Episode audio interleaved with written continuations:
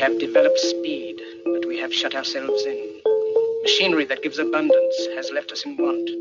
We think too much and feel too little. More than machinery, we need humanity. We know the air is unfit to breathe and our food is unfit to eat, as if that's the way it's supposed to be. We know things are bad, worse than bad.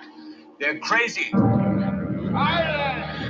The great and powerful Oz knows why you have come.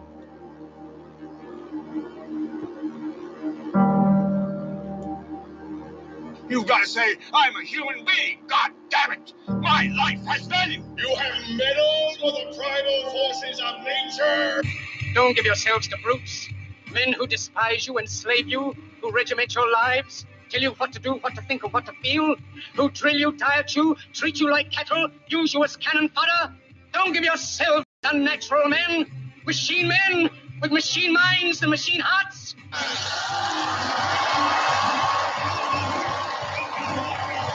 Thank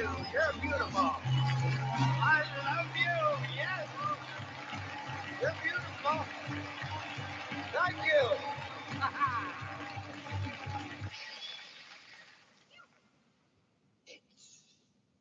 Showtime! And now, Reality Rings with Jason Bermas.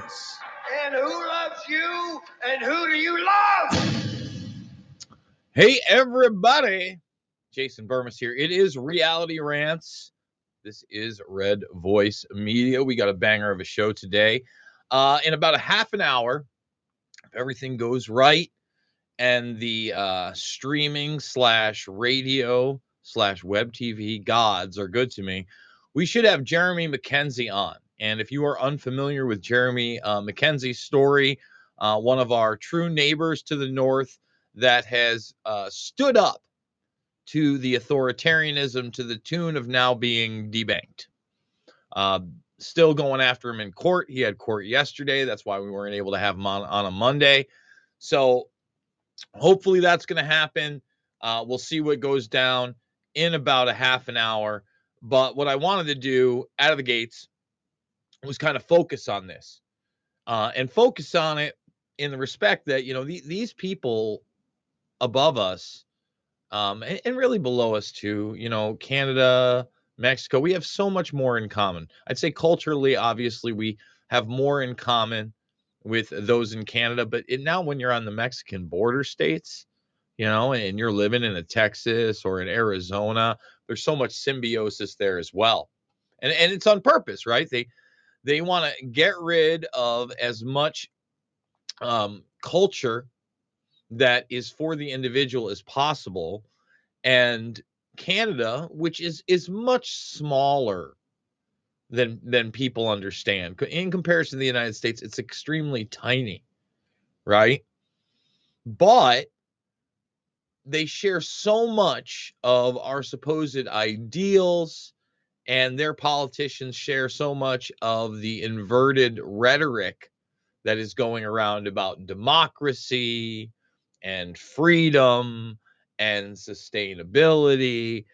And Trudeau is clearly on that agenda. He, he's a pretty boy puppet. He's gotten away with things that no other politician could withstand at all, not even close. Not, not a- anybody that was being honest in this uh, wacky world, right? I mean, you literally got the guy playing dress up in blackface on several occasions, thinks he's Aladdin, okay, whatever. But, but, the humdinger of a Who whistle, the Buster Brown, the one that should have just been all over the place everywhere and was barely discussed, was the fact you had this privileged, super rich kid in a video during his college years where he's not only in blackface in this weird, like, Grand Rapids, like, hey, we're at a summer camp, we're totally rich.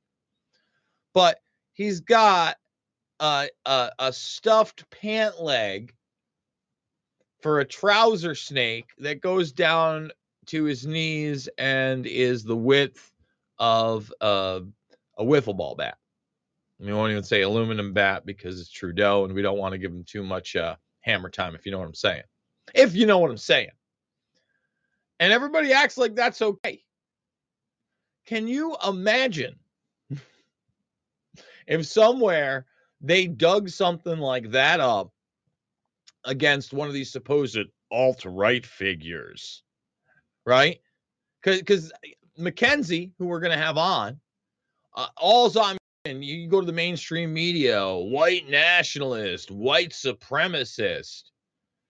First of all, I, I, I would never advocate for anybody who actually believed there was a superior race of people. A superior race, God's chosen people, the best of the best. Just ludicrous. Humanity is one species. Uno. Uno species. Okay? And, and they constantly try to redirect this idea that since we have different skin tones and different features, everything has to revolve around that. You speak out against mandates, you're a bigot. You're a racist. You speak out against the fact that all of a sudden there's all this inflation. You can't keep your business going. They want to take away what's left of uh, your gun rights. You're a bigot. You're a racist. It's that simple. So I got several clips here lined up, uh, but I'm going to start with Tulsi Gabbard. And, and I understand that Tulsi can be a little divisive because some people feel like she doesn't go far enough. Others are, are disturbed, as I am, about uh, her in the past advocating for using torture in the Middle East, right? And certainly not coming around to the facts of nine eleven still. Tulsi was on uh, the Tucker last night, and they were talking about the situation in Ukraine, the conflict with Russia, uh, the fact that that escalation is very scary. I actually have video, video of a death ray. Remember how I told you this thing is going to escalate, and all of a sudden we're going to see all these weapons maybe we haven't seen before? Now, this is something that's been utilized before, um, but certainly not something I was familiar with. And, and, and I think that that's going to escalate as well. Uh, we're probably going to show you that before we get Mister MacKenzie on. But but let's break down this, this Tulsi Gabbard piece talking about uh, our neighbors to the north. Just when we think that it is impossible for our leaders to show any more hypocrisy and insanity and disregard for our fundamental God-given rights and freedoms, they surprise us yet again. We have Canada and the United States that are known throughout the world to be beacons of freedom, to be these bright lights of democracy where people from anywhere and everywhere, from every walk of life, no matter your race or ethnicity or any of these other superficial differences, that every one of us has the right to freedom, the right to free speech, to express ourselves, to think independently, and to even, I dare say, express our displeasure through protesting decisions by our own government. First of all, there's no reason to dare say it.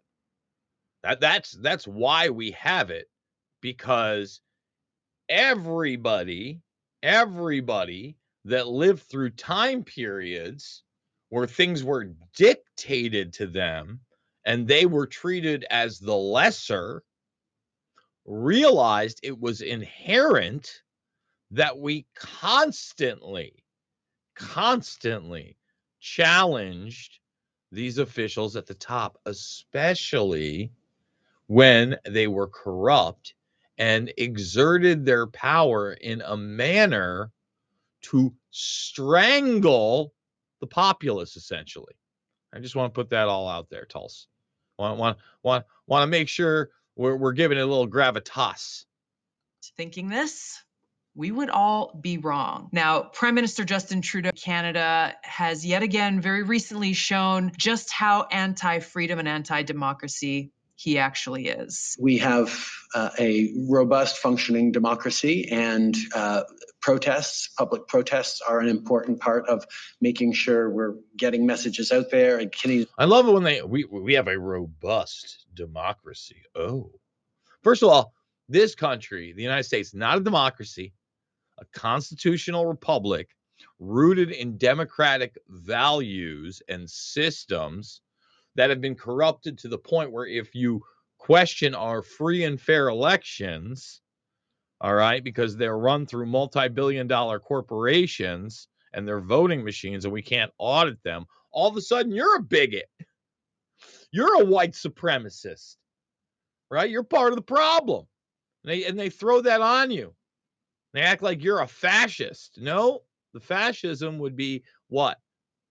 The privatized companies in bed with the government to ensure, to, I don't know, fortify, fortify election results. Right, Time Magazine?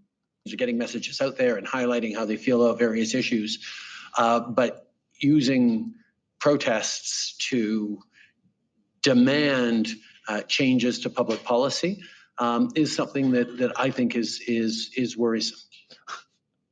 I mean, think about how absurd on its face is. All right, right there. Protests. I mean, that that. So you want a redress to your grievances. You go out there and you protest, and you're doing so to change policy. That's worrisome.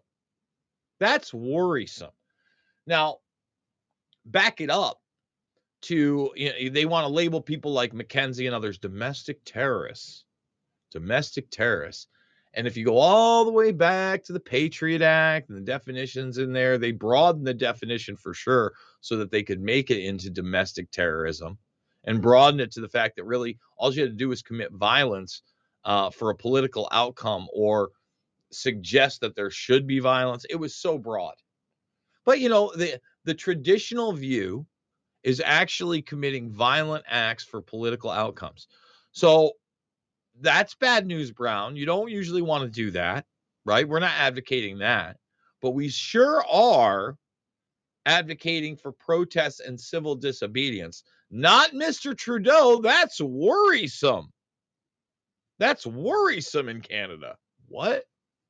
Okay. So here we have the Prime Minister of Canada saying that, yes, we have a highly functioning democracy and people's voices, the Canadian people's voices should be heard and they have the right and freedom to protest. However, if those protests are used to demand change in government policy, then no, that shouldn't be allowed. Just in that statement in and of itself, you got to wonder how this guy doesn't see the hypocrisy in his singular phrase. That freedom of speech is welcome, just don't use it to demand change in your own government. Why else would anyone go out and protest? If you are happy with everything that's going on, that your government is doing everything just right, why would you go out on the streets and lift your voice? Why would you go out and protest unless it is actually to demand change? So this statement by Prime Minister Justin Trudeau is very, very revealing, actually, about what democracy means to him and, frankly, how democracy, in his mind, does not include free speech. It's an illusion. Just, just like the idea of what Tulsi started with, this illusion that we're beacons of freedom. We're beacons of freedom. Yeah. Let me know how free, all right, those uh, Afghani, Iraqi, Syrian, Yemeni citizens feel. How free do they feel?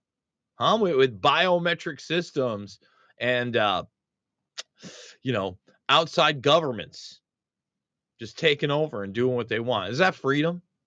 Is that is, is that the freedom we've been striving for? And, and again and again and again, most people don't think it can happen here because it hasn't happened here and we've had it too damn good for too damn long. All right, and, and that and that's why we've acquiesced. And the softer version of, of the United States, unfortunately, is Canada. You know, I did the Union of the Unwanted last night. A uh, few Canadians on the broadcast. I'll probably put that up, a forty-five minute portion or so, over at the Rockfin and uh, Rumble later this afternoon. Really good discussion. Uh, definitely chimed in quite a bit. But culturally, it's not as embedded as it is here. So, so you start there. You start in Australia. You start where there's going to be less of a pushback. And quite frankly, there's less management because there's less people. And, and they put a pretty boy face on it, right? So the latest example now here, again, of the hypocrisy coming from the Canadian government has to do with Jordan Peterson. Now, we've seen other examples before how uh, Canada recently, they banned the sale of handguns. They don't right of individuals to defend themselves or their loved ones. We have seen also similarly how President Biden here in our own country has hinted at his desire to do the same. And so when we look at our own constitution, we look at Canada's constitution, we see further and further infringement upon our God-given rights and freedoms. Now, Jordan Peterson is the latest victim of Canada's prosecution against free speech. And, and let me say this, I don't want to carry too much water for Jordan Peterson. And this isn't just shit all over the guy, but I think that a, a lot of people aggrandize him because he is spoken. He sounds extremely educated. He's saying a lot of common sense things, right? Uh, he called out the absurdity of what is truly a, a transhuman agenda. You know, the, the, they'll mask it and all this is Marxism, et cetera. No, no, it's a transhuman agenda. And, and he all that out very early and said he will not bend the knee. But it's not just Canada, and it's not just psychologists and P H Ds that are being forced basically uh, for social media re-education, or you'll have your license pulled. You know, that, that this is horrific, don't get me wrong, but we, we've seen over the last several years during this uh, COVID nineteen eighty-four nightmare that, you know, all sorts of people with, a, you know, a doctor in front of their name, not just Doctor Jill. Doctor Jill, our hero and savior out there. Um, they are gone as well. And, and Peterson himself is one of these figures, guys. Let's come up and talk a little Jordan Peterson. Where, uh, you know, I was looking for it before the show. Basically, uh, you know, he was he was praising some of the hate and lies stuff that was coming out in the beginning. Now he's questioning it. Uh, and I think that was on the Tim Dillon show. I don't know. I'm going to have to find it. It's not something we could probably even play here and make actual commentary on because we're on YouTube.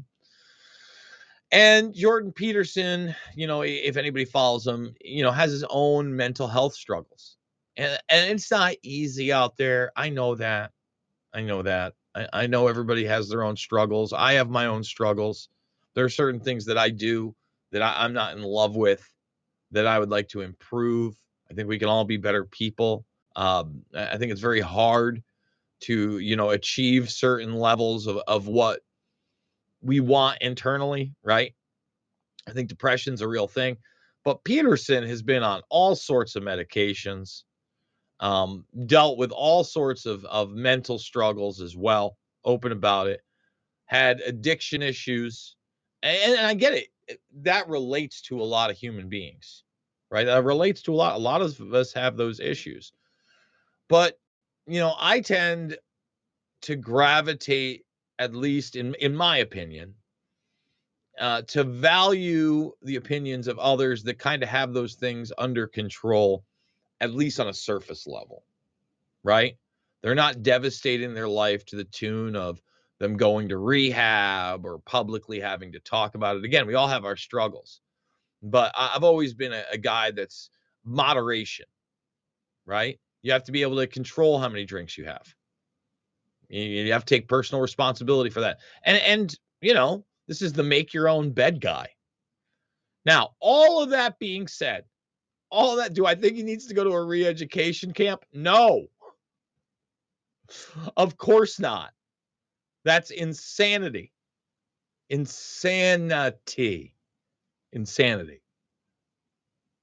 So uh, let's go back to Gabbard here and see what she has to say on this subject. He is being threatened by a government regulatory uh, organization, uh, the College of Psychologists, and they are threatening to take away his medical license unless he goes through retraining that is overseen by them and approved by them. And if he fails to do so, they will take away his license. And what was his offense? Well, he said some things that offended some people. We're going to go to a clip now from a member of parliament from Canada's Conservative Party. He has been in this position since two thousand four, and he currently serves as the leader of the opposition in Canada's parliament. So the Ontario College of Psychologists has told Jordan Peterson that he either undergo retraining for social media etiquette or lose his license to practice as a clinical psychologist.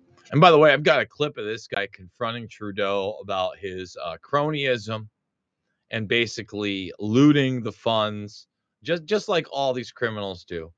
Looting the funds on behalf of what? This sustainability agenda as inflation goes through the roof through these consultancies, or I'm sorry, consultant uh, see agencies that, you know, employ his buddies. Just want to point that, like, this guy actually does a really good job. Uh, it's about a three plus minute clip, and Trudeau doesn't even answer the question. He just responds in bureaucratic fashion. This follows a number of complaints by people who don't like his online posts, uh, one of which is a retweet, something I posted. Another is a criticism of Justin Trudeau. Now, it should go without saying that in a free country, professionals should not lose their jobs and licenses because they express a political opinion contrary to the licensing body that's mandated by the government. The statement that he just made really sums it up, that in a free country, people should be allowed to say what they want to say without threat of retaliation or retribution from their own government. Uh, and, and not only their own government, but the basics. They don't get to cut off your internet. They don't get to cut off your phone. They don't get to cut off your bank. They don't get to cut off your payment processing or your credit cards at all, at all. That's not real. Like, think about it. Do you believe in this country right now, there aren't banking institutions that know damn well that they are banking with at least subsidiaries of criminal organizations, whether it be Uh, you know, Italian organized crime or uh, South American, Mexican cartel organized crime? I mean, I mean, le- legitimately, the real gangsters are the banksters, and they'll do they'll do business with anybody's blood money. But now they'll go after the little guy. So it's even beyond the government. Okay. And that's why it's going to be so important to have uh, MacKenzie on in about eight minutes or so. Almost two hundred people are watching. Can we get one hundred thumbs up again? Jeremy MacKenzie recently debanked, really goes along uh, with this entire thing uh, that Tulsi Gabbard is talking about. And uh, again, talking about Jordan Peterson is one thing, and we should be talking about that. Uh, but this is going even further.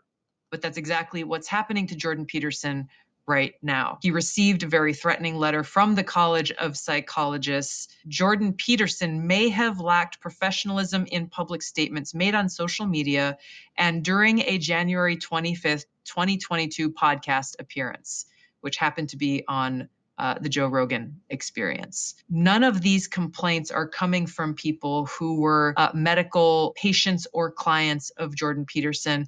They're not coming from anyone that had anything to do with anyone who was a client or had any kind of acquaintance within his medical practice, which frankly has not been functioning for the last few years simply because of the fact that since he became a publicly known figure, uh, he has been under attack by these regulatory agencies and people who are critics of the things that he is saying. Jordan- and, and I would also say this, uh, I'm sure financially, he doesn't need to be doing those things anymore, especially with the Daily Wire deal.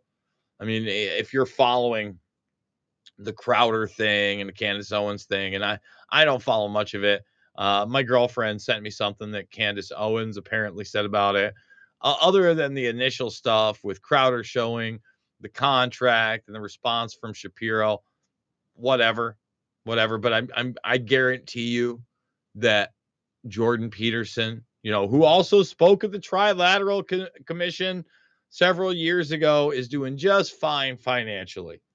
So, you know, he's not really involved in his practice, not so much because he's become a, a public figure and under fire. I think that the finances of doing other things and speaking and writing books um, has taken him away from that. You know, and, and again, with that relapse in his mental health and his addiction status, you, you would ha- you have to again wonder if economics has something to do with that.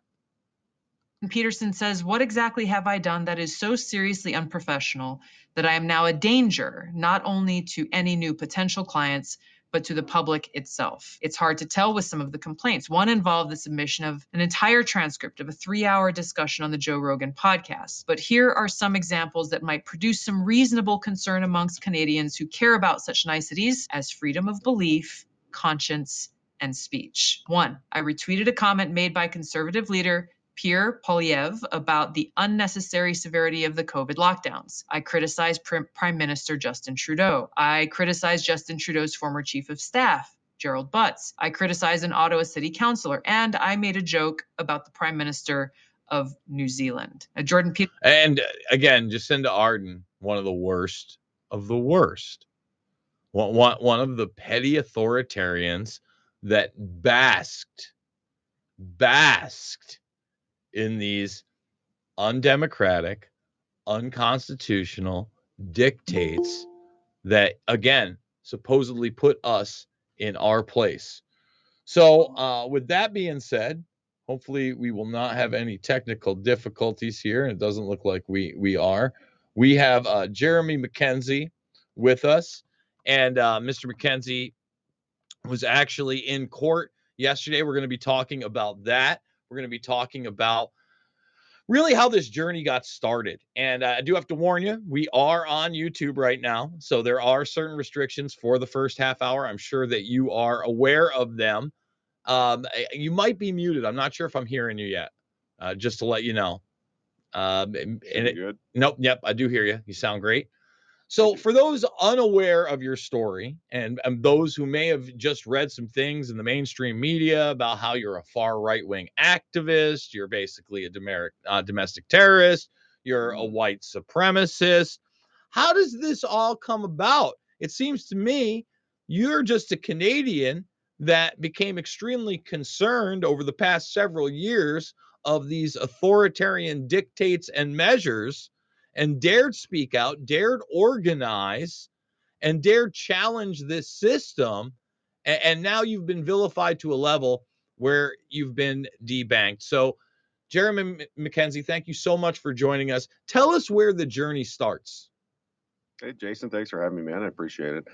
Um, it's been a wild couple of years. Uh, I've been I've been doing this kind of thing for probably probably a while. Since I left the military in, in twenty seventeen, I started uh, just as a hobby. Um, just as something to, to, you know, I've kind of a creative outlet. I've always been, I was always that guy in the military with the, you know, the, the attitude and the four p.m. on a Friday before everybody goes home. If anybody has any questions, oh, Mackenzie's raising his hand again. Oh, for God's sake. So I've always, I, you know, been that kind of person. Um, I was the subject of a couple of, um, you know, viral videos, I guess, regarding uh, some some things happening up here culturally that I, that I didn't approve of, and one of them was the uh, a massacre by state, uh, well, not by, but certainly involving the state police, the R C M P, which is basically our F B I up here over in Nova Scotia, which netted me a, a spot on the um, persons of interest list to the to the federal police here for seemingly because they don't like the things that I have to say, and I've been under you know surveillance and investigation for my ideology, whatever that means, uh, since twenty twenty and twenty twenty-one. And then in uh, twenty twenty-two, shortly before the uh, trucker protests and stuff started happening in Ottawa, they started with, with the, um, you know, the arrests and uh, on and on after the, the media smear campaign that's that's, that's still ongoing. And now, um, you know, the the, the newest uh, fun fun play, game we're going to play is uh, let's let's try and pay your bills without a bank account um, game that the the Canadian state seems to be wanting to play right now. So that's what I'm dealing with uh, lately. And uh, I'm sure, I don't know what's next, at least on the on the upside. Um, after this, there's just assassination attempts, I think, I have to look forward to. So that's, uh, as long as uh, as long as I can steer clear of those, it should be, I don't know what else they can do besides take away my birthday. Well, well, let me tell you what they can do. Uh, I see that there is a plethora of wood behind you chopped up. Mm.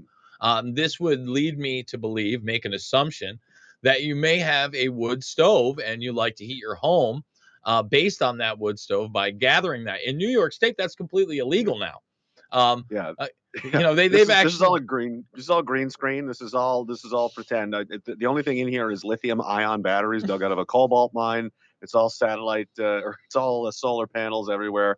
All, I think there's only twenty or thirty children involved in slave labor to put all that together. Don't worry, I would never burn carbon. I would never, you know, have an oil tank or anything like that. And, and that's really the inversion of reality, right? I mean, what you've got going on, I, and actually you can see the stove in the wide shot, folks. Again, green screen. Yeah, that's, uh, this is a eighteen sixties uh, Civil War coal furnace. This is just the last spare room we have, we have in the in the house. So. But you, but you look at that, and that is the true nature of sustainability, right? That that is what human beings have done now uh, for millennia since our inception, at least that we modernized. We've been able to take care of ourselves. We've created heat and energy through this, and they don't want that for us anymore. They want their term of sustainability, which is a regimentation of every single thing that happens in your life.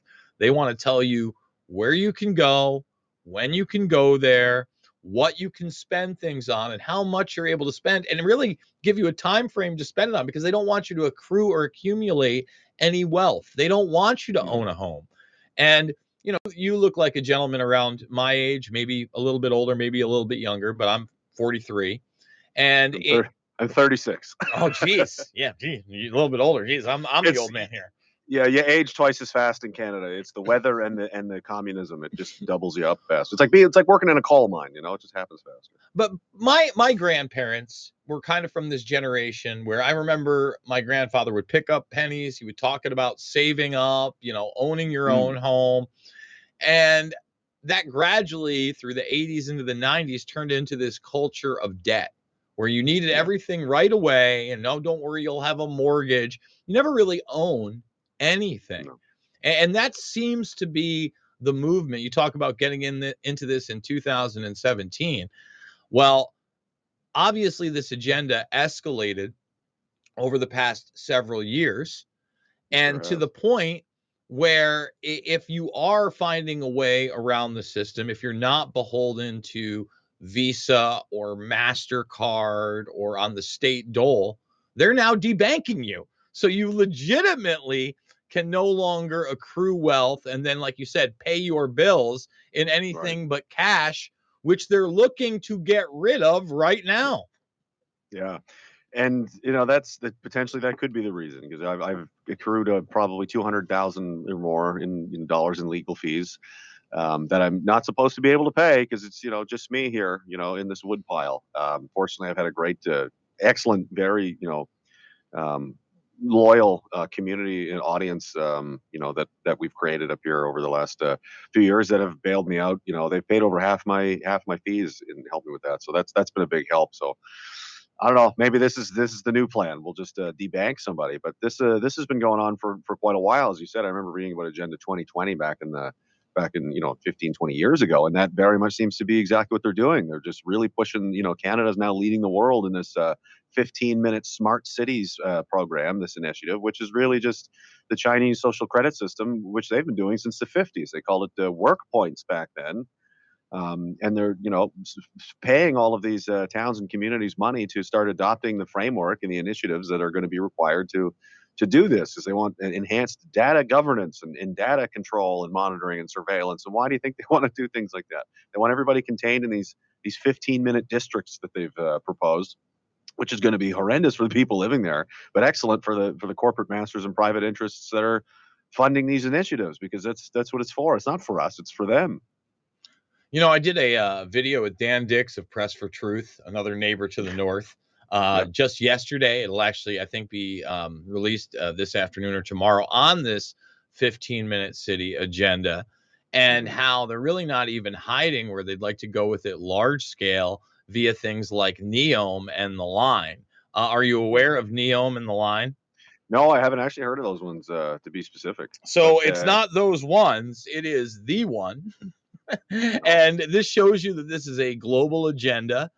And uh, for those that are uh, unfamiliar with The Line, they, you know, they give it to you in this awesome virtual universe, and everything is going to be not fifteen minutes, but within five minutes. And oh, this is the mega city in Saudi Arabia. Is that is exactly what yes. this is. Yes, yes, I've seen this. Yes, yes. So this is an even larger consolidation. And don't worry, you're not going to need a car. Um, you're going to have equitable views of everything. If you thought that you were in a big city before, no, these things are going to be as tall as the Eiffel Tower, and you'll be able to take your maglev trains up and down the entire thing in twenty minutes.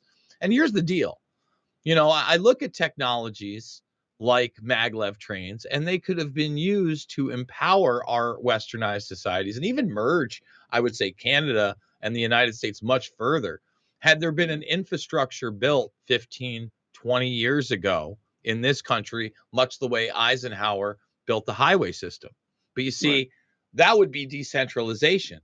That would allow somebody who lived outside of another state to work in that state and be able to commute there in twenty to forty minutes. No, they only want that after they take away your car. And they don't want let you leave a fifteen minute walking area. So you have several of these cities now sprouting up, Alberta being one of them. Uh, in Europe, they're talking about doing this in Oxford. And what people don't understand is this all works into not only a social credit score, as you alluded to, via a Chinese-style track trace database system, but they'd also like to get under the skin and into your tummy with a carbon-based system that is part of that, yeah. and a carbon score. And you're seeing that also yeah. in Canada right now with these new carbon taxes. Can you speak on that? Well, that's been something they've been doing for a, a number of years now. The farmers up here are having a hell of a time because uh, the, the, they're they're constantly increasing. And they've, they've initially pitched this, as they always do, as some kind of benevolent thing that you're going to love, you're going to need it, you're going to it's going to be amazing. Lots of words like green, sustainable, renewable, eco-friendly. This kind of stuff, creating this, you know, with, with the green and yellow colors and tones and the smiling, happy people in the ads. And and and, and that's how you sell it. You know, that they've been torturing and, and intensely trying to strangle uh, these these farmers in the middle class out of their ability to provide for themselves uh, for years. And it's just so if people even thought about this for just a minute, I mean, you mentioned this line city, whatever this is going to be. Um, you know, for example, you've got these same people saying you need one hundred million people to migrate to your country because it, climate change, it's uninhabitable. But also we're going to build this giant luxury mega city in the middle of the Arabian desert, uh, much like Las Vegas. Like Las Vegas is in the middle of a de- I'm sure you've been there. Um, it's there shouldn't be a city there, yet somehow we've made it happen. Uh, it's to say it's uninhabitable. That's why everybody has to move to the United States and Canada. It's, it's nonsense. And, and it's uh, particularly Um, probably prescient for American viewers, is what you guys down there, um, to pay attention to what goes on up here, because there's no other country in the world more similar to the United States than Canada. And as they do with advertising and markets, they test things up here first before they bring it down to the larger, you know, showtime in the United States, which is when you're you're really going to implement whatever it is you've been working on. So up here, they're working on carbon uh, taxing, uh, cli- or their uh, price on carbon. It's not a tax, it's a price on carbon. They love to play these games with us like we're idiots. You've got the gun confiscation and firearms registrations and gun bans. They banned all of that. Now they're working on legislation for hate speech and internet censorship that's going to take the voice out of every man, woman, and child in the country. Of course, there is only two genders and children as well. Uh, they're going to take the voice right out of everyone from coast to coast, and, and it's just going to be state-approved media or nothing.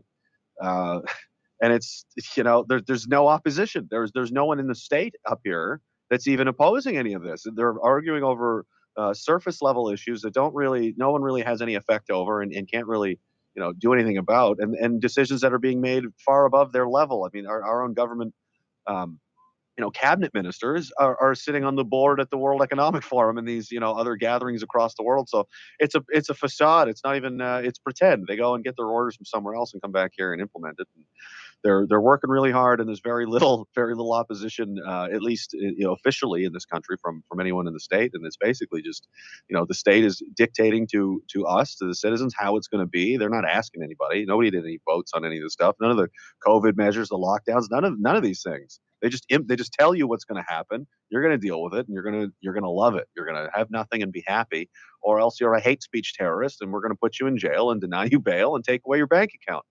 I don't know how. I mean, I don't recognize this country at all. I, I did nearly fifteen years in the military, and compared to the you know when I grew up, and certainly you know America's changed as well. The world has, but it's you know I I I, I don't recognize it at all, and it's uh, it's it's it's sad.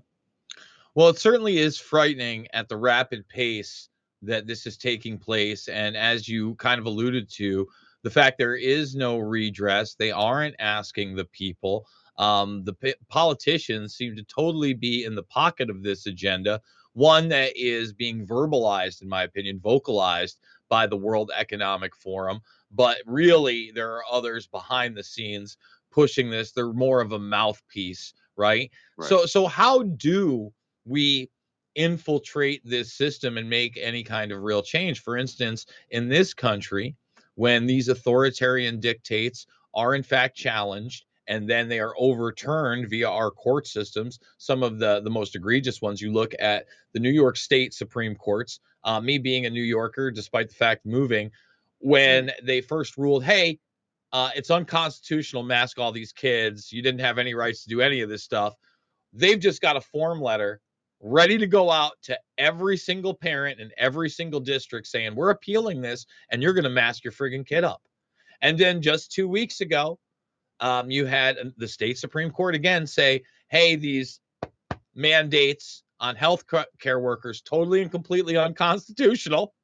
Mm-hmm. And uh, Kathy Hochul, the uh, installed governor, all right, now won an election, supposedly, uh, gets on television just, again, a week ago, gets asked whether or not they're going to rehire these health workers. And she's flat out says no twice. And basically um, throws out the uh, we can't get people sick excuse, um, you know, basically alluding to like transmission is stopped. I don't want to say anything else because we're on YouTube, God forbid. Yeah. But we're, we're at we're at this point that even if we go through the process and even if we get the ruling we want, appeal, no, F you. And, and I feel like a lot of that was kind of represented with you guys and this this trucker convoy, where you were able to get a massive move, people out in the streets on the side, people coming to your aid. And finally, when push comes to shove, we're just, they're just like, we don't care.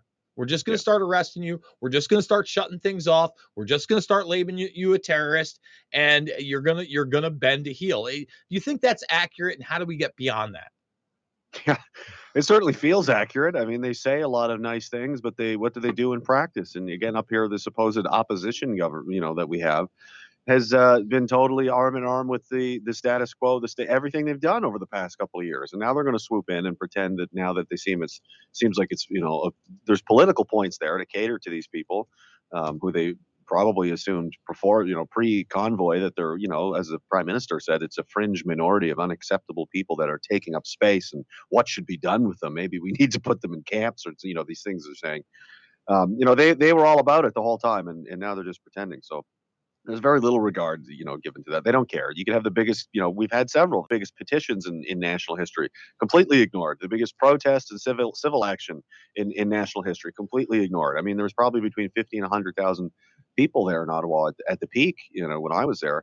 And the size of the country, it's, you know, five, six time zones. And uh, for everybody that was there, there was probably ten that wanted to be there that couldn't be there.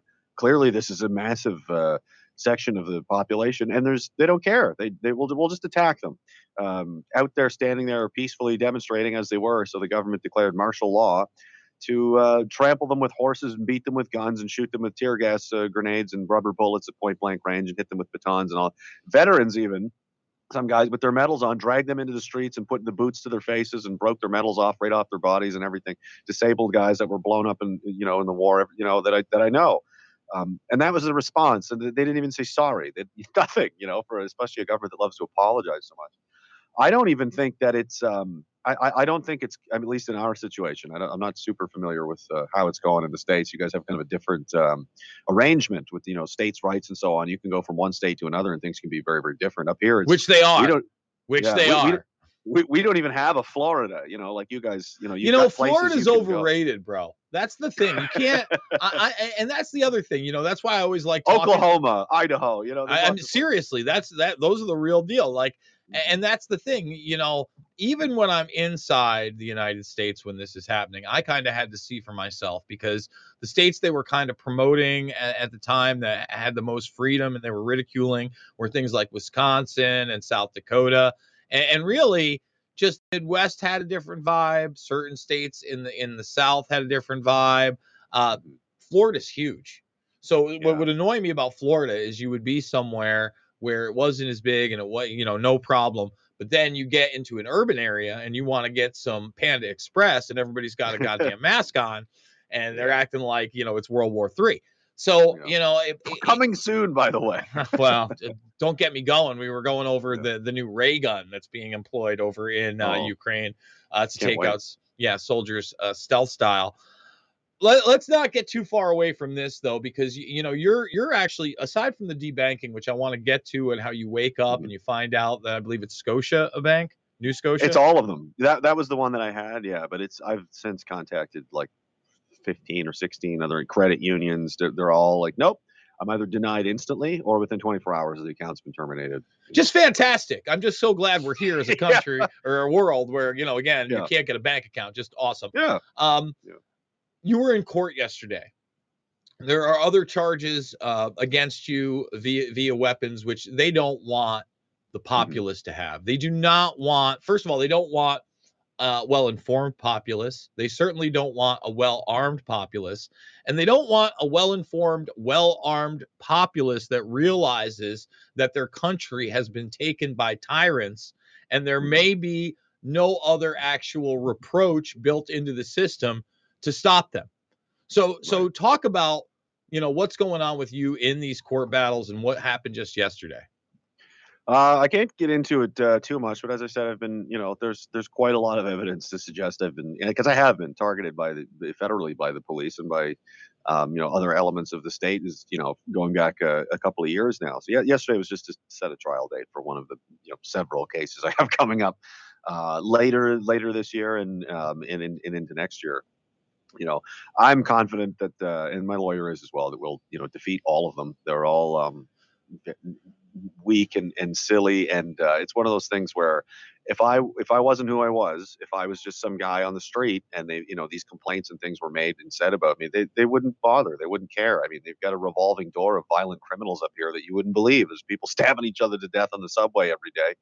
And it's like, oh, this guy, he, there was a, a guy went on a stabbing rampage in Saskatchewan a, a couple, a little while ago, uh, you know, just before, just before I was hauled out there to jail with, you know, on a national wide warrant for, for common assault, which is the same as if I'd spit on your shoe or poked you in the chest, or like, this is what they send a national, you know, coast to coast warrant for, sent the police on a private plane to come and get me on the other side of the country, dragged me out there on the taxpayer's dime, denied me bail and kept me in jail for two and a half months.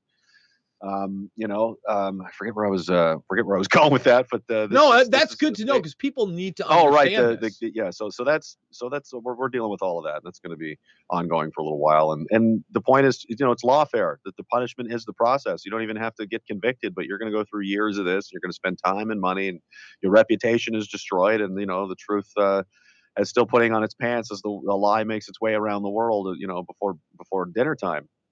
And, uh, That's uh, that's the state of things uh, up here right now. Well, let, let's talk of s- some of these restrictive g- gun laws, because especially right. in uh, New York State, there there is a relationship there. Um, New York State isn't like the rest of the country. It is extremely difficult to get a handgun permit. Like Canada. Yeah, yeah. very much so. Uh, you know, Let actually, me guess. Violent crime is. Uh, nearing an all-time high, or or setting. It's over the top. I mean, it's over the top there. It's over the top in Chicago. You've got the mayor of Chicago, Lori Lightfoot, dancing. I did two shows on it yesterday. I, I just spoke about her yesterday as well. I, I did my own. I like to call her Beetlejuice because I think she's cute. I think she looks good. And um, her policy of, I particularly like her very strong leadership stance on, you know, the, the exploding crime rate in the city. Chicago, one of America's oldest and most famous, well-known cities. Hey, if you're getting robbed, just don't, you know, it's like you're, you're getting bullied if you go to school, you keep getting beat up, but just don't go that way anymore. Why don't you tell everybody, just don't use money. Don't, don't, just don't have money on you and you won't get robbed. It's just as simple as that. Blame the victim. Don't, don't, you know, tackle the problem, which is crime that you've facilitated with your insane policy. Blame the victims for being robbed and suggest they change their behavior. That's, um, I mean, it's bad. Well, know, well that, we're that, in that wild times because you've got, all right, just like New York State is beholden to New York City, and that's where they use this yeah. excuse to not allow you to have a handgun. You actually have to demonstrate why you need a handgun to protect yourself. That's I live in New York City. Well, like in, in, in New York State, you have to you have to demonstrate like you have a stalker or there's yeah. some extra reason that you need this handgun. Well, I, I saw I saw a story the other day. A guy was just cutting people up with a samurai sword in the street in New York. I mean, that's New York. That should be the reason. Why do you need a gun? I live in New York. Well, very good. Here, take mine. You're not armed? Are you insane, sir? You would think it's that's nighttime how it goes. In New York. What do you want to die? You have a death wish? You can well, stay in Ill- my place tonight till the sun goes and comes up and you're safe. Illinois has now taken that model, right? So Chicago and all these restrictive gun laws, and now Illinois is saying, hey, you can't have these guns. I, I live on the border of Illinois and the Quad Cities, so I'm in Iowa. Um, there are many sheriffs that have come to the forefront and said, we will not, we will not adhere to these unconstitutional gun laws that they are bringing in. And that is another thing that is unique in the United States, and especially was seen during this COVID nineteen eighty-four nightmare, that uh, the sheriff is an elected official, is actually the law, and can decide whether or not they are actually going to enforce what many people believe are unconstitutional dictates with no basis in the law. So so that's why, you know, there is a small barrier locally in this country if you know your sheriff and you can hold them accountable. Is there anything like that in the Canadian system right now? No. uh, we do have a premier in, in, in Alberta who's um, initiating some some things that seem like they could be promising, the Alberta Sovereignty Act, and which is, you know, basically going to, from what I understand, enable the province to do similar things where they can, you know, say, we don't, we weren't involved in this legislative uh, decision-making process on, for instance, the gun ban. That's, this is what, you know, one of the reasons they're saying. So we're not going to do that. You, you you don't just get to unilaterally tell us this is what's going to happen without any input from us whatsoever and expect us to play ball. We're not doing that. Um, so you can just go to hell uh, with that. Um, So that, that's but that's pretty much all we have. I mean, there's there's very little, you know, resistance around around the country, you know, in this regard. We have a very weak gun lobby, a very weak culture of of anybody that even wants to. You you'd be hard pressed, I'd say, dare say it's impossible to find anyone in in public that, you know, I mean, besides myself or, you know, people like me that will even speak about the reasons why the ownership, why private citizens owning uh, the means to defend themselves is is important. Not important, it's critical. It's like having a heartbeat. Uh, to a free society in these in this in this day and age, you can't just have uh, going back at any time. You know, the king used to confiscate all the swords in the village. You know, back in the day, because he was going to have the monopoly on violence, and he was going to decide what was going to happen and what wasn't. And you have to wonder, you know, for supposedly, you know, they say we're all in this together, and uh, you know, we're, we're all. Well, why do you need all the guns then? Because your, your plan isn't to ban guns. The plan is to not have no guns. That they'll all be illegal. Police won't have them. They just want to have all of them for themselves. And, you know, there's another famous, interesting line that says they, they want the guns because uh, they're afraid that what they're going to do next, you may shoot them for. So y- you have to wonder about someone who wants to take all of the all of the weapons and keep them all under them, you know, in, in this environment. And these people who are incredibly corrupt. You've got they're in bed with these lobbyists. All over the, these these corporate interests right now. I mean, the pharmaceutical industry is the most latest offender, but you've had the war industrial complex. There's a revolving door of big money corporate interests and government in, in, in the Western world that has been for decades. That has led to just levels of corruption that are comical. It's like a dark comedy. I mean, all you can do is laugh sometimes. It's it's out of, it's so out of control. And um, you know, how long can you do this until the wheels fall off and people just say, you know, enough's enough? Like, what's what's going to happen next? So we've got. They're they're trying to collectivize food. You see all these uh, these uh, food plants burning down and blowing up all over the place. Governments, uh, you know, im- impressing upon farmers with taxes and, you know, regulations and changing environmental uh, laws all over the place. They're they're bringing that under one umbrella. They're trying to collectivize food. They're trying to censor speech and control information and the thought processes and the and the the, the information people see and hear on a daily basis. And they want to also disarm people at the same time. Like, I've seen this book before. You don't need to be, you don't need a, you know, a PhD thesis in, in uh, you know, authoritarian governments and the history of communism. You don't have to read the Solzhenitsyn's Gulag Archipelago to understand what's happening. This is just uh, the modern day, you know, neo-communism essentially is what it is. It's been brought, it's the same model that the Chinese implemented in the fifties and the Soviets did and the North Koreans did and the Cubans did and, and, and every, you know, all of these places. That uh, it's been adapted and retooled for the modern age to, you know, fit fit into, you know, the new paradigm with, you know, social media technology and everything. But at its core, it's, you know, it's like Scooby-Doo. You pull the mask off and it's Mao Zedong. Oh, you again. I've seen this before. Well, I, I think I, I always refer to this as collectivism based in authoritarianism, right? Mm-hmm. It, it's the ends justify the means, that yeah. everything must be done for the state and the greater good, and your individuality no longer matters. And that's why, you know, there is this mantra that the Constitution and the Bill of Rights was made by bigots and racists and the patriot patriarch, because it's that perfectly imperfect document that a, a group of, of men, however imperfect, got together and said, shit's fucked up. Uh, we might not be able to fix everything right now, but let's have a baseline for human beings yeah. and then a system. Whereas we can change this, right? We can amend the Constitution. So maybe down the line, we can get rid of things like slavery, et cetera. And we can modernize, but let's not make it too easy. Let's not have an inherent democracy. Let's have checks and balances.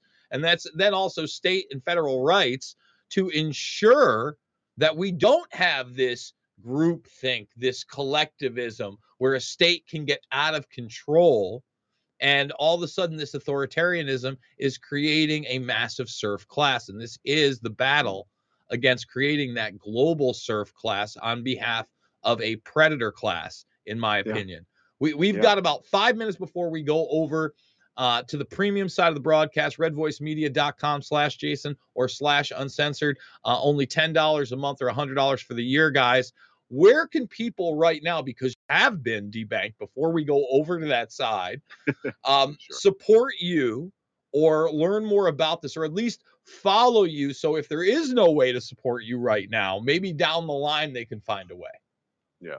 Uh, the, the website's down actually today for maintenance. It'll be back up tomorrow, but all, all of my social media uh, links and everything are there on raging dissident dot com. Is uh, my website. I'm on uh, Instagram, Telegram, uh, all of that stuff. Is uh, Telegram's probably my favorite. Uh, I think that's probably the leading, you know, that's what everybody likes to use these days. That's where all the guys are. Uh, T.me slash Raging Dissident, uh, I I, the letters like two. And, uh, and uh, you know, that that's that's where I'll be. That's where I'm at until, you know, my last uh, my last post before I'm disappeared to the gulag for wrongthink. So, you Again. know, since we got a few more minutes, let's talk about that, because you know, you just alluded to the fact that you're using Telegram as social media, certainly not the most popular, at least by namesake and no. user base. Um, yeah. It is something that I, uh, you know, have recently utilized and friends have talked about for years.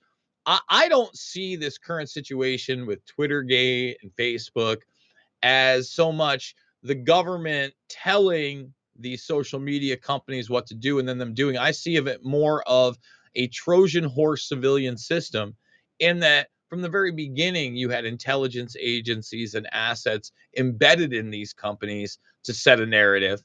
And as well, they were able to gain more and more authority, as we talked about, and censor more and more, they were able to set up kind of this plausible, plausible deniability circle where, hey, we did this because of this. And hey, we, this isn't the government yeah. censoring you. This is a privatized company that you can, you know, yeah. buy on the stock market, well, et cetera.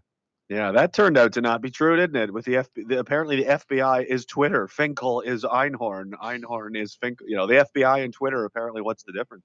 Facebook is another interesting one. If you've ever uh, heard of LifeLog, was a DARPA project, you know, a government military project. It was basically, if you look it up, LifeLog, the day that the project was terminated, I think Facebook was launched just days after, or even the same day, and it basically describes the exact same thing. So, who knows? That's not proof of anything. As if they expect people to, that they're going to have it like, oh yeah, there it is. Look, here's the, there's a document signed by the, you know, president that says, make Facebook so we can spy on people. That's never going to exist. You know, what you don't know can kill you. And, and, uh, you know, the best you can do is, you know, read the tea leaves and get a sense of the environment and, and make a judgment call based on your instinct and, and the, and the, you know, the facts of reality as they are around you. And people don't want to do that anymore because they, they can't seem to make their own decisions or think for themselves. Apparently seventy some percent of people walking around have no internal dialogue. They literally don't think at all. They just wait for the television to prompt them as to how things are, how they're going to react to stuff. I mean, they call them N P Cs and zombies. They, they are.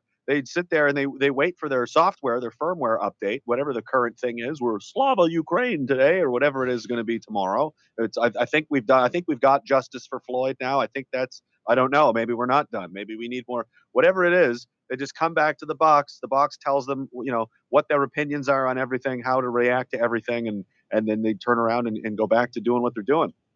And uh, and we have this environment of like not, like straight out of nineteen eighty-four. I read this as a as a teenager, and it stuck with me. Uh, it just seemed like a very important book, you know, and clearly it was, because that's how we live now with with the double think. People can think two simultaneously opposing things that don't make any sense. Uh, and, and insist that it's true. You mentioned it like, well, it's for the good of the whole, the collectivization, but also individuals are important. Well, you can't have both. We used to value the, that's what, you know, made these places uh, what they are, is that your individual, your individuality as a sovereign being was, was held and, and cherished and, you know, valued. But also that can also be washed away, and to hell with you and your rights and freedoms, because for the good of the whole, uh, if it saves just one life, so we have to mass, you know, do all of this. Uh, but also you're a special snowflake and you're courageous and strong. Like none of this, there's, there's no consistency anywhere. There's hypocrisy everywhere. Two plus two is five, up is down, black is white. You know, it's craziness. Well, we're about to be alone together and safe and effective on the other side, guys. So that's the, that is the cue to the producer as we leave Rockfin. Rockfin, look out for the Union of the Unwanted. Also going to be on Rumble. Um, Rumble, thank you so much. Twitter, we'll see you on the flip. And YouTube. Yeah, well, you know, yeah, I hate all the censorship and the fact you demonetized me three years ago and you've taken my channel five times. But hey, we're rolling with it. Me too. All right. Uh, I usually, before we really get into it, I give my uh, my producer a minute to text me, make sure that we are over on premium. But um, while we wait, you mentioned DARPA and yeah. the Defense Department and the fact that, you know, you had this LifeLog program. You could look at other social media programs and other tech outlets with, say, In-Q-Tel. That is the C I A's investment firm uh, that was heavily involved in Google.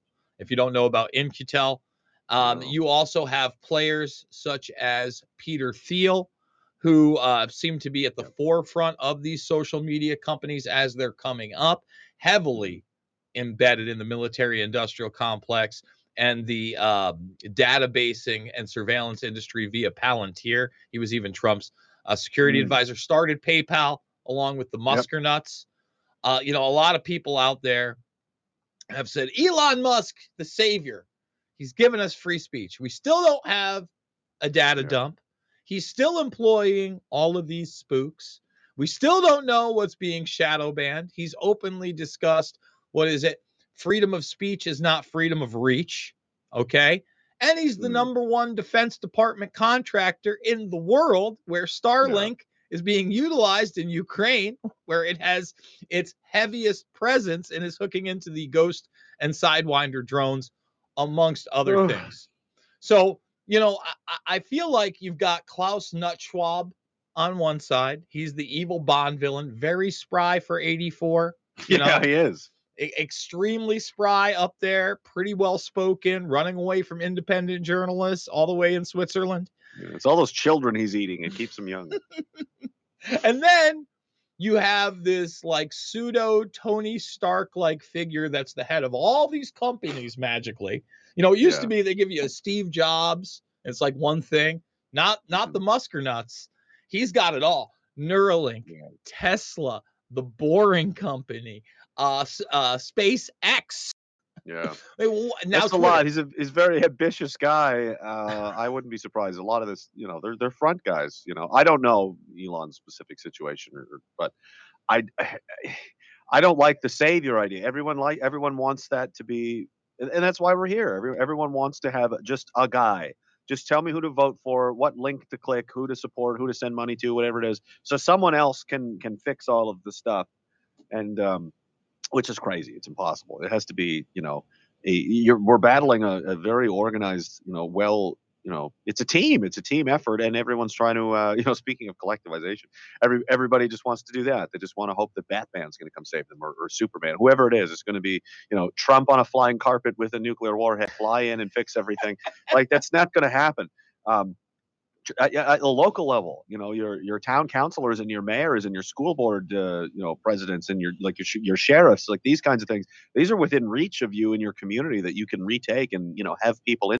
actually represent your interests. And then you can start to, you know, kind of buttress your defenses against, you know, the power which is emanating, again, from the cities. If you're not in the city, or, you know, um, it, it's going to, you know, try and impress itself upon you. So you can you try to do things that way to, to at least slow them down. Well, I agree. I think that you have to try to hit them on a local level, whether that's you uh, involved in your city council or your school yeah. board, or holding your local politicians accountable, like I was talking about with uh, uh, my sheriff in my community. These are things, boots on the ground, to be involved. I always tell people there is no savior on an even um, more miniaturized level. You need to look in the mirror every day and decide that yeah. you're going to be your own hero, and you're going to have to navigate these things uh, yeah. because, like you said, they're giving you saviors. No one's coming to save you. And, and, you know, kind of reiterate that with Musk. He was Times Man of the Year in twenty twenty-one. He's all on the eco sustainability agenda. There's your pod right there, fifteen thousand dollars. You have your Tesla pod. And then Tesla, somehow the only car company that's made it with electric cars, totally government subsidized. Right. Uh, are you aware what else they did? How uh, Musk was able to increase his wealth by over uh, six hundred percent during the COVID nineteen eighty-four nightmare, uh, actually right. beating out other billionaires like Bezos, Gates, Buffett, Page, and Brin. Well, it's easy. You just print up the hate and lie shots. You partner up with CureVac and you use Tesla to print the mRNA. Like, oh, while he's God. sitting there talking about, oh, you got all these mandates and, oh, it should be a choice, he's pulling billions of dollars, printing this stuff up that then gets injected into your body. And no one talks about that. They talk about freedom yeah. of speech, and he's ruining Twitter. And, you know, it's it's it's the masquerade, man. And we're part of it every single day. And we're fed these media narratives. You get it in your country. Is there a way to penetrate the mainstream in a manner that we haven't done before? Obviously, it was a big moment with the trucker convoy and globally being unable to ignore that, it infiltrating mm-hmm. uh, social media streams, and then just the absurdity of the way the mainstream media tried to portray you people. Like, people yeah. saw past that very quickly. I mean, the super brainwashed didn't. That's like somewhere in the fifteen to thirty percent range, unfortunately. But yeah. but can we infiltrate it? Can we have that effect? I don't know. I don't even know if that's what needs to be done. I mean, people want to, you know, you know, just they they say that with politics too, and or the or, or the media. Like, well, I'll get in there and I'll change it from the inside. That never happens. They just get absorbed into the system, and then they become part of it. Um, I think what what will work over time and has been working is what always has worked: hard work, slow grind every day, putting in hours, and just yeah, it sucks. It's not going to happen overnight, and that's how it has to be with people.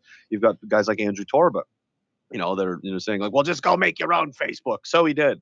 Um, people creating these alternative media platforms, you know, like like this, what you're doing here yourself, didn't used to exist. Now it does, and it has a reach, and it, you know, if it continues to grow and continues to expand, eventually it becomes a competitor.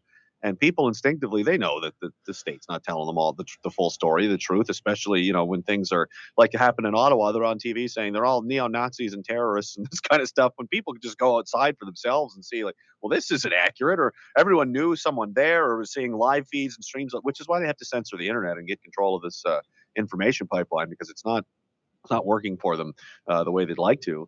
Um, it, just keep at that. And eventually, I mean, you've got um, someone like Paul Joseph Watson, for example. I, I like this analogy a lot because I think it's hilarious to me that he's just a guy, it's a British guy in his house, you know, in, in, in the loft of his house with a map and a webcam, and he's competing with C N N. Like, this guy's getting numbers like C N N numbers, and how much effort, how much effort and time to see. He's, he's one guy versus an entire yeah, no, studio. I, I've known Paul since about two thousand seven. Because, you know, okay. I, I used to work all, you know, I, I was the first I've guy Alex Jones ever gave a, a show to back in the day. He produced several of my films. Um, so, yeah, no, I have seen Paul progress. And really, I mean, the thing is, though, Paul was also at the forefront of alternative media even before he was with Alex Jones. A lot of people don't yeah. know this. Uh, he's got he's got Summit News now, but he had the Propaganda Matrix before even Prison Planet existed. Mm. And he was the driving force. Uh, later, his brother Steve got involved in that. Yep. And, it, and it does show you that you can certainly have an effect, because you look at that. And like you said, uh, today, Paul Joseph Watson pulls the type of numbers that you see over at C N N or right. these uh, mainstream media outlets. We saw a lot more people pulling these numbers before there was outright censorship. on YouTube. And we saw that creeping censorship with these authoritative voices, even prior to COVID nineteen eighty-four, uh, during the Trump era, right, where they were demonetizing things more and more, where they were restricting them. It's pretty clear to me there is not an open, free, and fair market, that you do have to navigate these things. And even if you create your own thing, you can not only be deplatformed, you're just taken off the store, right? Oh, yeah. We saw that with Parler, that, you know, this this yeah. absurd thing that you can build your own thing like Gab, and then you can't actually use it on any any device. Yeah. And it's the same thing right now where, you know, they're saying, oh, you can do this, do this, do this. Everything is aggregated to the fact where you're limited in your speech, even if you can utilize those platforms, right? Even if yep. you create your own thing, it's still aggregated down. I do live time searches sometimes with what should be some of those most benign searches for Google and then DuckDuckGo. And it's absurd how different the results are. We're living, in my opinion, in a post-truth world, and we can continue yep. to create. But just like right now on Twitter, you know, we're acting like it's a bastion for free speech. Hey, when I click on a BitChute link, I still get a fucking warning. You know yeah. what I mean? I'm still getting warnings about, again, these benign platforms that are no longer really allowed to exist without a warning. I saw, uh, we we covered it yesterday, YouTube T V, which is supposed to, supposed to be, you know, basically cable, right? Without cable, streaming live T V, yeah. warning people whether or not they should watch Jesse Waters. Jesse Waters is about as milquetoast as it comes on Fox News. Yeah, yeah. and, careful, you're gonna watch Ben Shapiro. You know, you know, this is hardcore, guys. Be careful. So, Jeez. so this whole build your own thing, or even, you know, I, I'm a, I'm big on navigating it and trying to navigate it in the most successful manner, because I don't think that we can necessarily overcome it. I don't think we're in a free market. I think in the same way that they wage lawfare against an individual like you, they wage on any other tech company that they can't just outwardly buy out.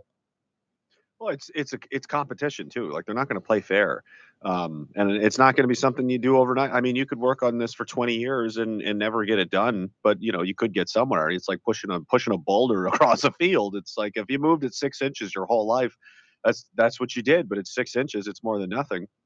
Yeah, that's what she said. uh, but you can, uh, you know, everybody chips in. It's it's almost like sports. It's a team sport. You know, not everybody has to be Michael Jordan. Um, some people can, you know, come in and, and be somebody like Paul Watson and, and do and uh, have a have an impact. You know, his his website is great. Summit News is uh, is excellent. I use it all the time. Um, so th- they're producing these things for then other people. You know, we can piggyback and share uh, with each other. And uh, and have an impact. Then you've got other people who j- just they, just by acts of sharing this information, sharing with other people, and trying to share it with their friends and their family, and, and have whatever influence they can. Again, as as kind of the team sport of uh, you know the, this this battle for the soul of Western civilization, which is is is basically what it is. Um, if everybody contributes as much as they can, eventually, you know, it, it it's going to have an effect. It's going to have a cumulative effect of, you know, death by a thousand cuts sort of thing. When when they're pouring in billions of dollars into something like C N N, which is just drowning and, and you know, going nowhere. People are playing it at airports and at senior citizens' homes versus, you know, Paul Watson, who's who's making money. Um, probably, I, I would hope, considering the amount of work and time he's put into doing that. Um, so, you know, when you when you add, as long as if this continues over time, eventually.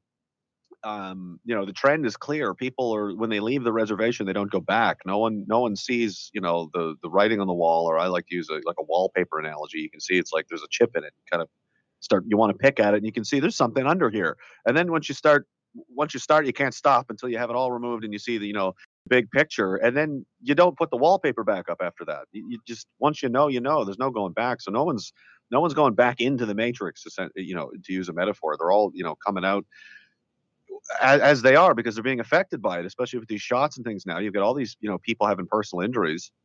Um, nine eleven was probably, you know, that whole situation, we'll say, uh, was the, was, was the, the last great, uh, you know, um, watershed event that, that changed the world dramatically. Um, but, th- but that one, uh, didn't have as much widespread, you know, conspiracy theory reach as this one, because it really, who did it really affect? It affected people at airports. Um, and people in the military and, and stuff like that, and their families, which isn't a huge, you know, um, there's not a lot of existential, um, you know, crisis in the minds of people wondering what what the hell is even going on, because most people aren't really defect, directly affected by it unless you were in New York or knew somebody that, you know, it didn't really touch you personally. But this one does. This one's going out to every community, every family. Everybody's been impacted by this, you know, government overreach, this, you know, this man, the mandates and the laws and the lockdowns and, the, and all this has come out and touched everybody somewhere. And in, you know, the Yuri Bezmenov interview, I, I like the guy from the eighties. You know, he says, not not until the boot comes and crashes his balls will he know. Not until something happens to them do they say, oh, suddenly I feel like there might be danger. Something's wrong. Something's happening.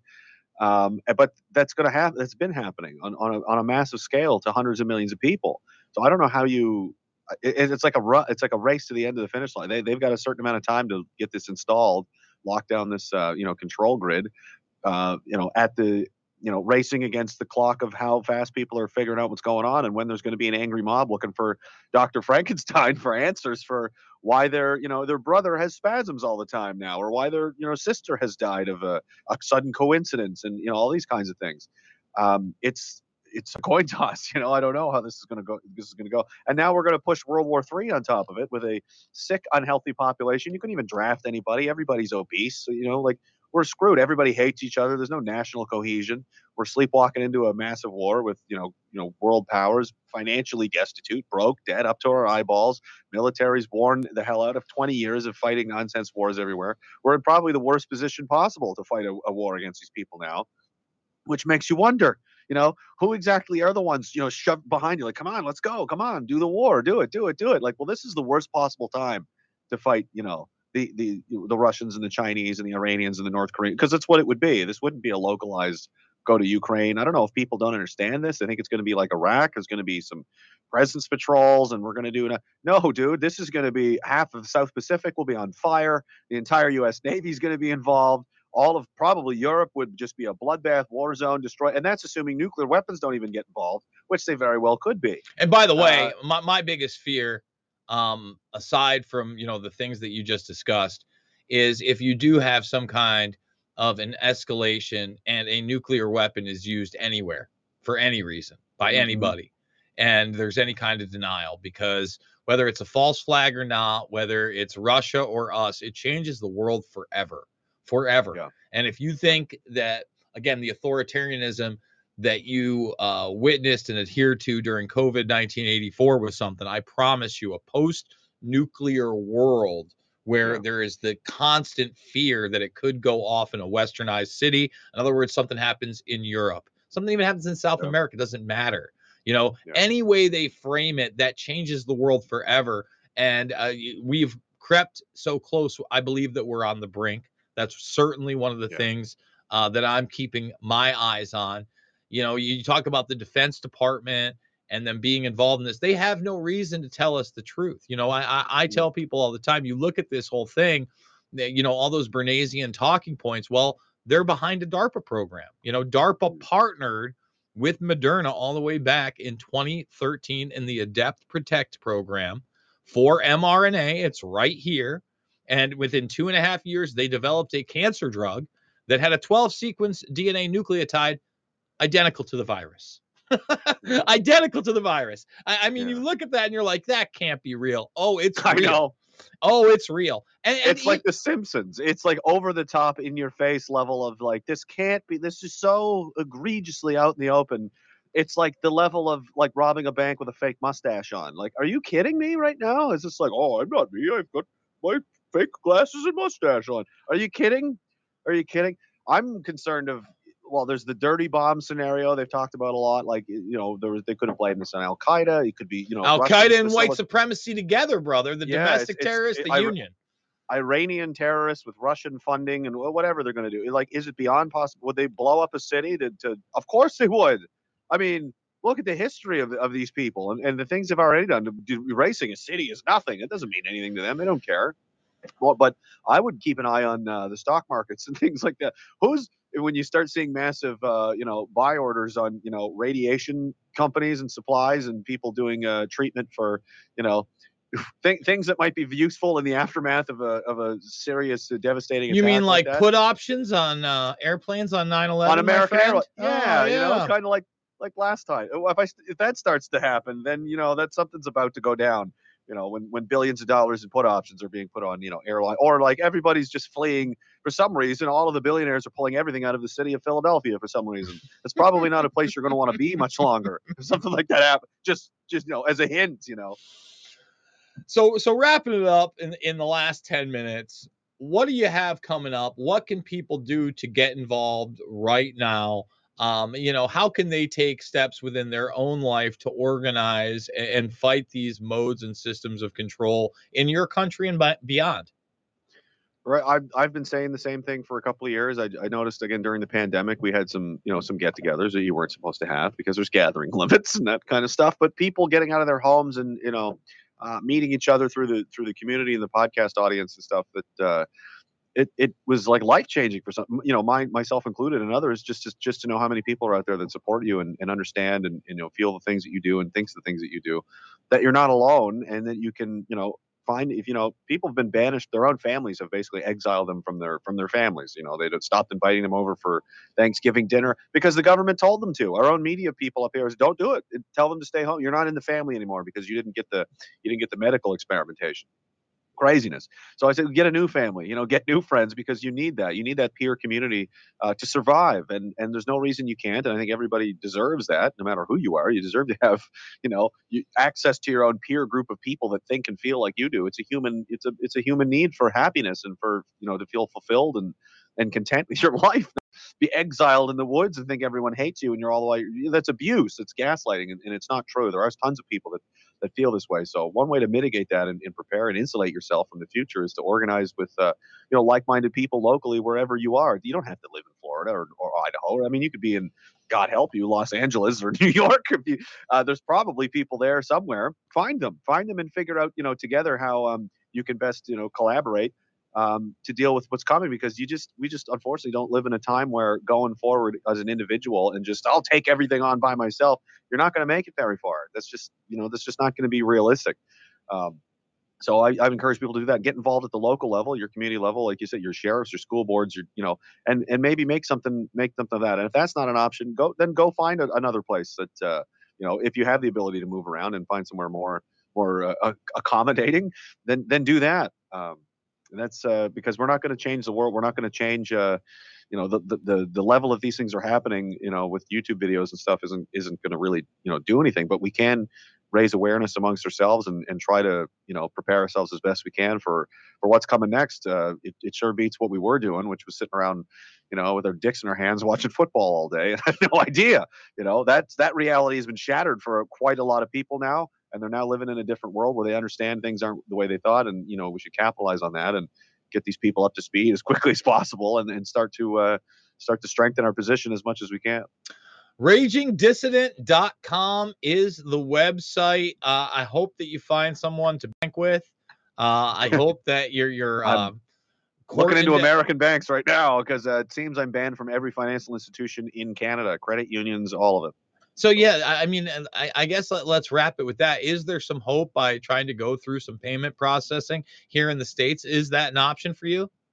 There, I'm looking into a couple. Yeah, there's there's and the United Kingdom as well. Although, I mean, it's it's it's going to be it's going to be one of these things I just can't tell anybody about or say even the name of whatever company it is, because it's just going to take one phone call or, you know, or one of the complaint brigades from, we have the, the Canadian Anti-Hate Network up here, the same as the A D L, the S P L C you guys have down there. It's the same kind of thing. They they go in and attack someone and say, you know, oh, terrorist, white supremacy, far right, blah blah blah blah blah, and your your account is no longer, your services are no longer desired by that company. So. And let's be um, honest with ourselves. It's not like you can re- remain anonymous in today's day and age.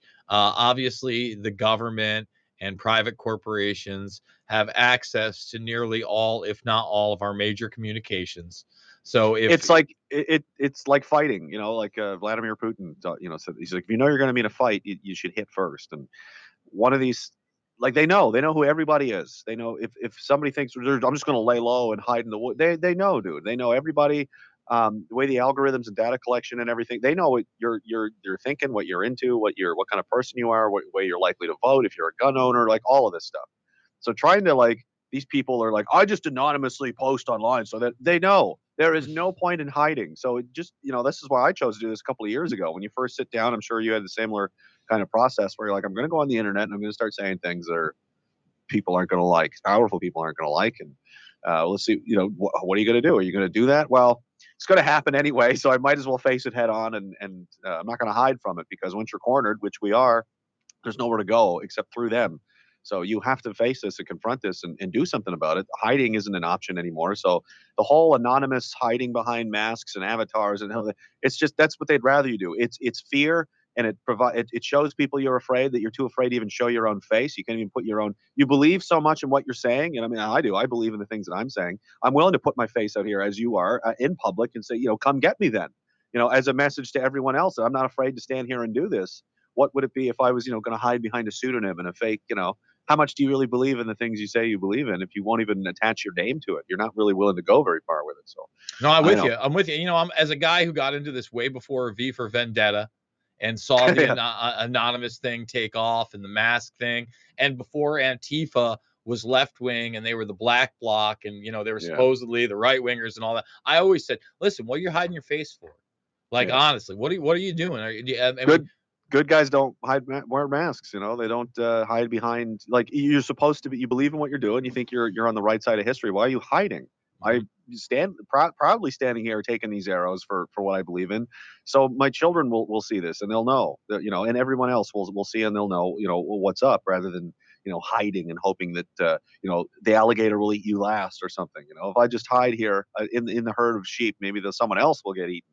That's not a strategy. That's just delay. You're just buying time. Um, which you don't have a lot of.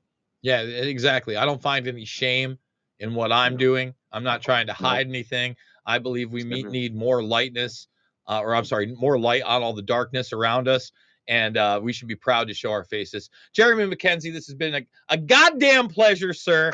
I I, uh, I hope that uh, good news surrounds you in the coming days, weeks, and months. I, I hope you are able to find a bank and some payment processing, and the website's back up. My audience and others uh, come to your aid, because uh, you're doing the kind of work that we as human beings need to do everywhere to oppose this very, very real New World Order slash Great Reset agenda. We have to become the Great Resistance right now.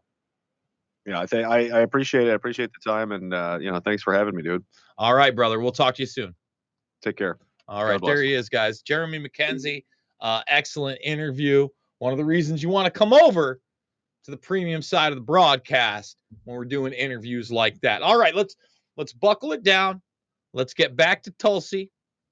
And Tulsi is talking about Uh, Jordan Pla- uh, Peterson and the fact that he now has to do the re-education thing, because he's not allowed to talk about the things that he wants to talk about because they're against uh, what the state would like him to talk about. A lot of uh, intertwining issues on what we were just talking about with Mister MacKenzie. Peterson continues to say every single accusation is not only independent of my clinical practice, but explicitly political. Every single thing I have been sentenced to correction for saying is insufficiently leftist politically. I'm simply too classically liberal, or even more unforgivably conservative. Now, here's the thing. Canada's constitution guarantees freedom of conscience, religion, belief, opinion, and expression. Our own Constitution of the United States, in the First Amendment of the Bill of Rights, guarantees the same. And yet here we are in a place where we have the leaders of these two countries who claim to be beacons and champions of democracy, President Biden and Prime Minister Trudeau, through their actions telling us a very different story about what they believe democracy to consist of. And they- Biden doesn't know where he is. Okay, Biden, I mean, last time they were, I think the last time they were on a stage together that I saw was that Global Fund video where Biden's out there trying to good shake and, you know, like, you know, just to kind of deviate a little bit, have a little bit of fun. I was thinking about it the other day. You know, you know, I talked about this last night on the Union of the Unwanted. I truly believe that this document scandal is a non-scandal, um, that they're going to bring to the forefront, that instead of impeaching Biden, they're going to be on the precipice of bringing up charges. And he's just going to step down after pardoning some people, and he's going to apologize and say that he was unaware, but he's not going to put the country through this, yada, yada, yada. First of all, Biden probably has no idea what's on those documents or in those documents, or whether those documents were actually there or they were planted, because Biden doesn't know what day it is. All right. I I believe you, you could have a little bit of fun with this. What do you mean, Jason? None of this is fun. I know, I know. But but let's say that you, you're the Secret Service guy coming over to brief Biden about these documents. Uh, you know, before you're you're gearing him up and greasing the wheels for him to uh, basically throw in the towel and resign. Say you're that guy, okay?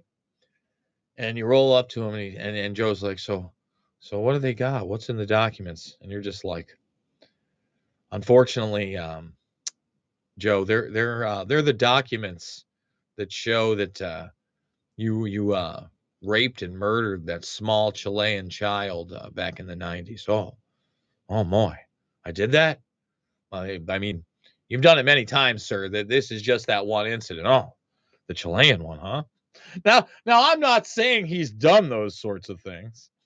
I don't, I'm not saying that Joe Biden is a child rapist and murderer. I want to make that very clear. I'm saying that he's so far gone, tell him anything about crimes he may have never committed at all. Oh, I don't remember that one. Wouldn't matter. It's, he's fried. He's baked. It's over. Just, just throwing that out there, throwing it on out there. Their minds, it's very clear. Democracy does not include freedom of speech. It does not include our right to defend ourselves. And it certainly does not include the right to protest against our own government. The knowledge of these facts, paying attention to their actions rather than to their words as they speak about democracy, is important to every single one of us because it tells us how much we must stand up to protect those very rights and freedoms that are enshrined in our own Constitution. Yeah, no, we need to step it up. And and look, they were trying to uh, ban Jordan Peterson from speaking in Ottawa. All right, t- just take take take a good look. I think he's very smart. He's got a lot of interesting things to say. I feel like when I listen to him, I learn something new, get a little bit smarter, and I want to I want to support. Who's in the mask? Freedom of speech, so I'm happy to be here, even though it's kind of a controversial thing. So. The, the mainstream media, a lot of a lot of folks in global news tried to cancel this event. They said that this should not even happen. It shouldn't happen in the senators' arena. It shouldn't happen in Ottawa. It shouldn't happen in Canada. Yeah. And the Ontario College of Psychologists seem to agree. Why do you think they're doing that to Doctor Peterson?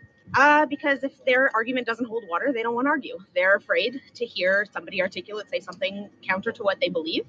Uh, it doesn't fit their narrative. So they're like, oh, if I don't like it, you're not allowed to like it. They think he's dangerous. Yeah, absolutely. Sure. Uh, spreading ideas, very dangerous. Letting people think for themselves, very dangerous. If we're not all groupthink, they can't control us. So again, love them or hate them, these are the people that showed up. Plenty of people.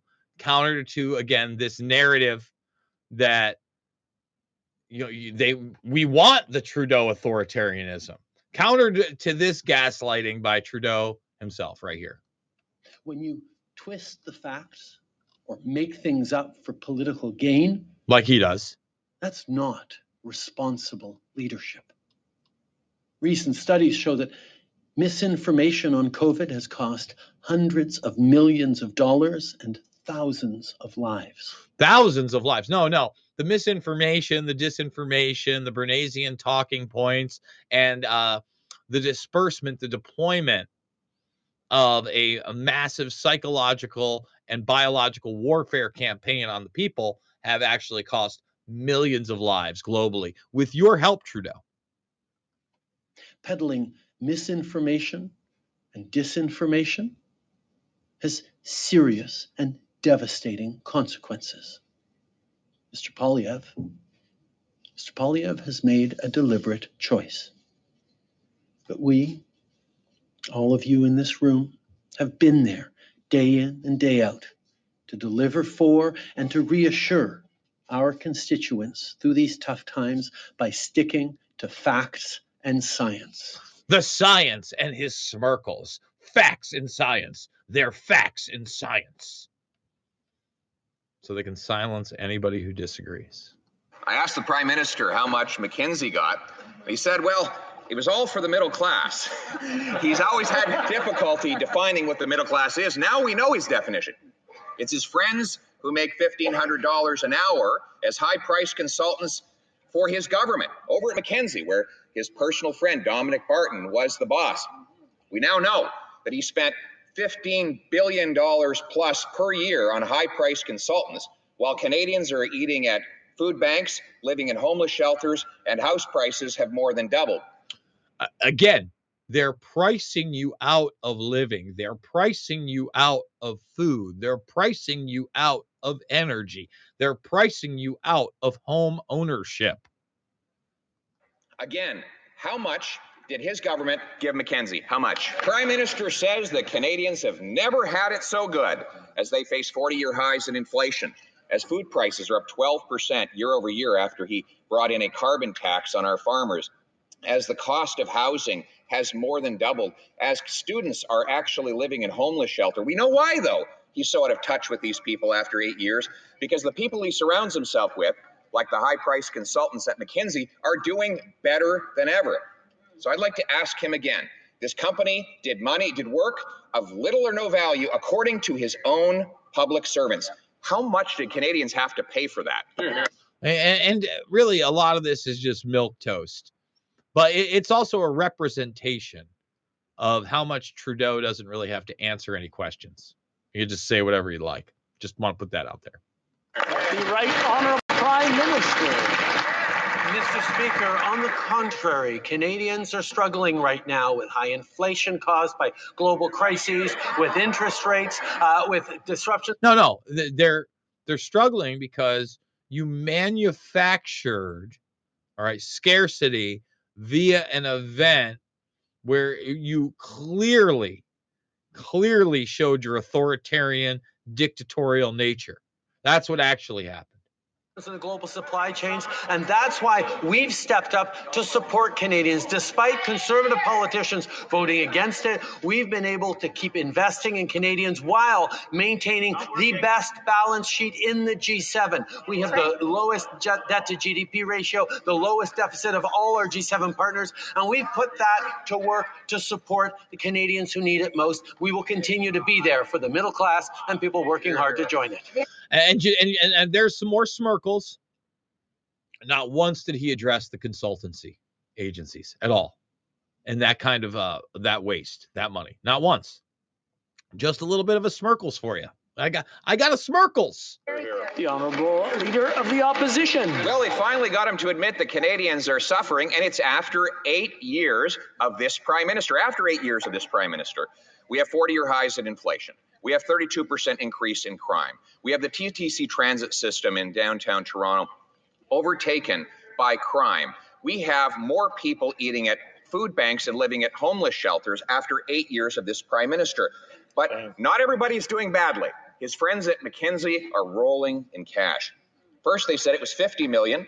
Now the government says it's over one hundred million. We want to know the real number. Will the Prime Minister finally answer the question? How much did he give McKinsey? You're right. How much did he give McKinsey? And again, here, here, here, here. But again, we don't have to answer any questions here. Honorable Prime Minister. Speaker.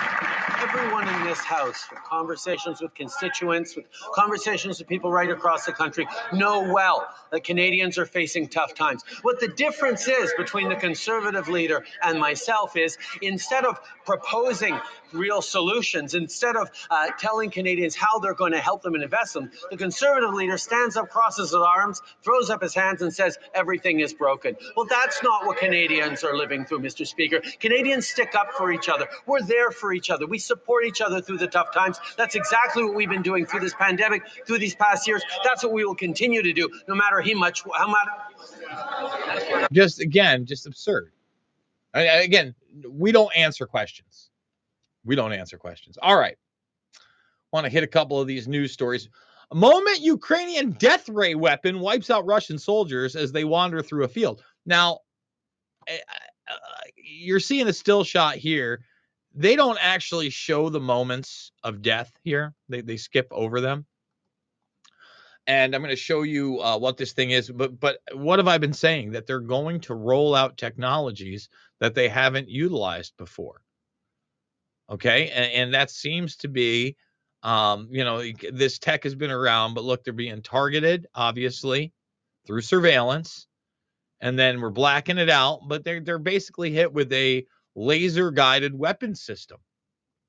And that's it. That's a wrap. See you later. See, and, and how much of this escalation, you know, yeah, yeah, we're going for our injured and that's it. We're going to hit you with another uh, laser guided, uh, I think it's a missile weapon system. I'm going to show it to you right here. Um, there it is. It is the Stugna P. Has pinpoint accuracy and can penetrate armor up to eight hundred millimeters thick. It's a laser guide. It is laser guided and has a range of five kilometers. Okay. So, I mean, you take a look at this thing. I, I never want to be on the wrong end of something like this. You know, you know what? Let's let's see if we can find the YouTube footage as we do it live on this, because I I, I want to see it without the censorship. Let's see. Let's see if we can find like a a little uh, YouTube how-to on this uh, weapon called the Stugna P. We're gonna copy that, a little copy action, and let's paste it in. Okay. Okay, so nine months ago, um, this was deployed. Ukrainian House successfully operate a Stugna P missile system. Let's watch it. This is six months ago from the Sun.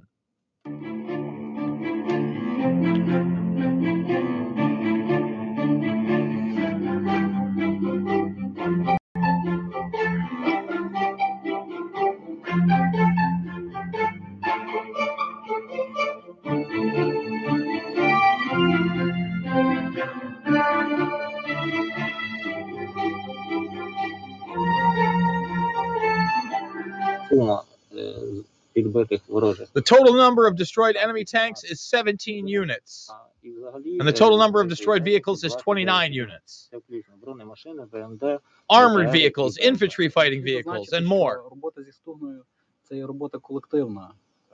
Вона передбачає взаємодію між всіма учасниками розрахунку, і розкладання і складання стугни мусить бути швидким.